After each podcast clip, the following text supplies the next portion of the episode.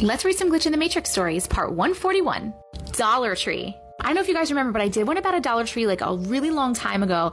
And it was like two people and they were in Dollar Tree and they were walking like down one of the aisles and all of a sudden like it was like dead silent and like everything was gone. It was like really, really. So I was excited to read another weird Dollar Tree one. Hold on, listen to this one. Hi, Jess. I can't explain what just happened. My daughter and I make a quick stop of the Dollar Tree for some 4th of July decorations. Our local store is small and not busy. There were only a handful of others shopping. I noticed the same face on several different women.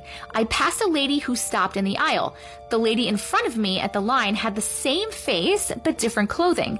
Then a lady walked in the store again, same face, different clothing. When we left the store, there was a lady sitting in a car with the same face but different hair. I mentioned this to my 11 year old daughter and said, I think I caught a glitch. Almost every lady in the store had the same face, white skin, older, very distinctive. My daughter looked at me in surprise and said, You saw it too? It was the same lady from different time periods. It was the strangest, most unexplainable shopping trip ever. Do we think that that was the same woman from different time periods, like they said, like different times?